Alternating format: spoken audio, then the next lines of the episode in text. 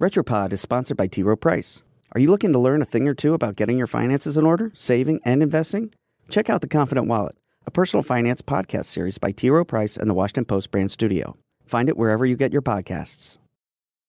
Hey, history lovers. I'm Mike Rosenwald with Retropod, a show about the past rediscovered. On February 19th, 1867, an American gunboat returned to Washington's Navy Yard after a months long trip to the Middle East. Among the sailors on board outstepped a filthy young man in shackles.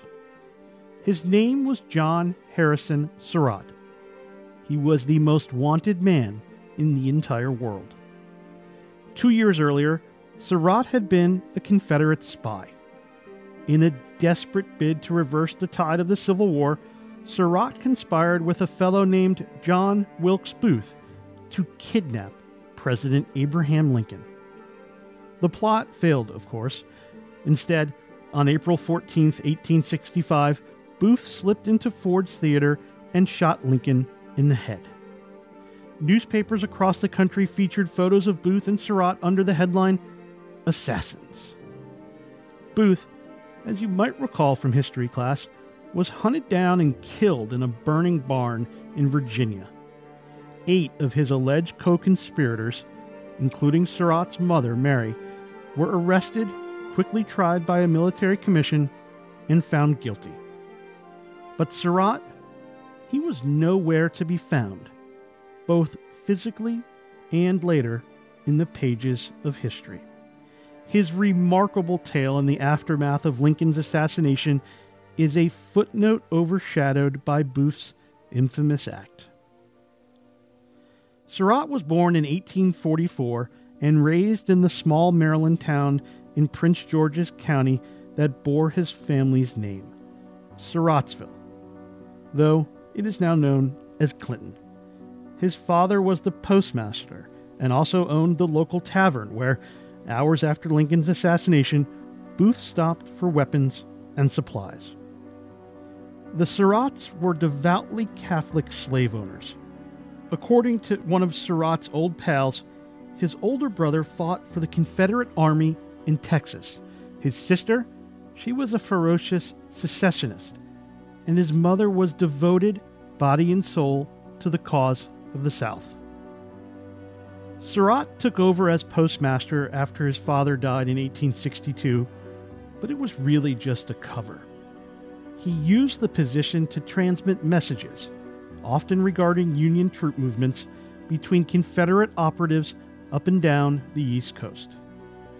Eventually, the government caught on, and Surratt was fired.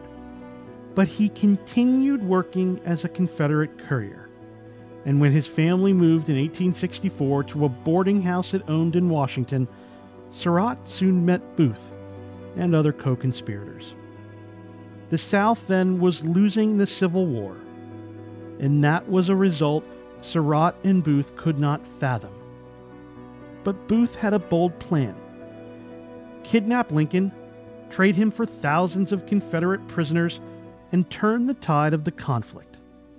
Booth, Surratt, and others went so far as to hide on the side of a road, ready to ambush Lincoln on his way to a play. But the day they waited, Lincoln never appeared.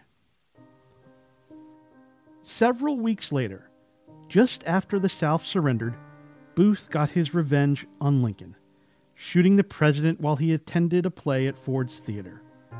Booth took off on horseback with another conspirator. Witnesses would later testify that they had seen Surratt at Ford's Theater the night of the assassination, and wanted posters went up searching for both men but Surratt said he was 300 miles away in Elmira, New York, on a secret mission to survey a prison where Confederate soldiers were being kept. Surratt said he learned of Lincoln's killing from a newspaper. Fearing arrest, he made his way to Montreal, then a hotbed of Confederate activity. Along the way, he picked up another newspaper. This time, his name was on the front page.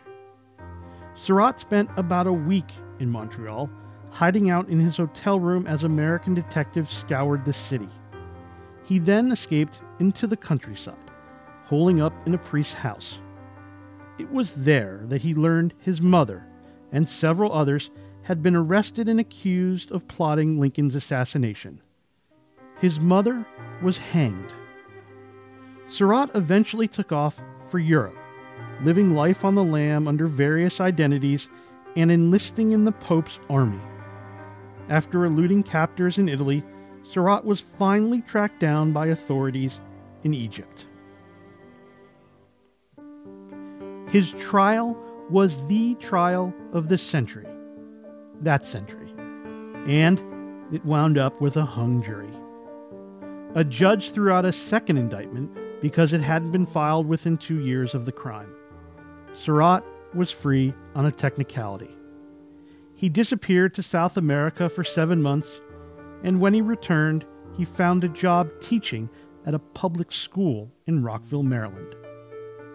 Surratt went on with his life, getting married, having seven kids, and working as an auditor for a steamship company. After he died on April 21, 1916, the New York Times obituary said Mr. Surratt's flight from this country and his subsequent capture and trial was one of the most thrilling incidents of the years following the Civil War. The story was buried inside the paper, thus beginning Surratt's second life as a mere footnote. I'm Mike Rosenwald. Thanks for listening. This episode was adapted from a story written by Michael Miller for the Washington Post. For more forgotten stories from history, visit washingtonpost.com slash retropod.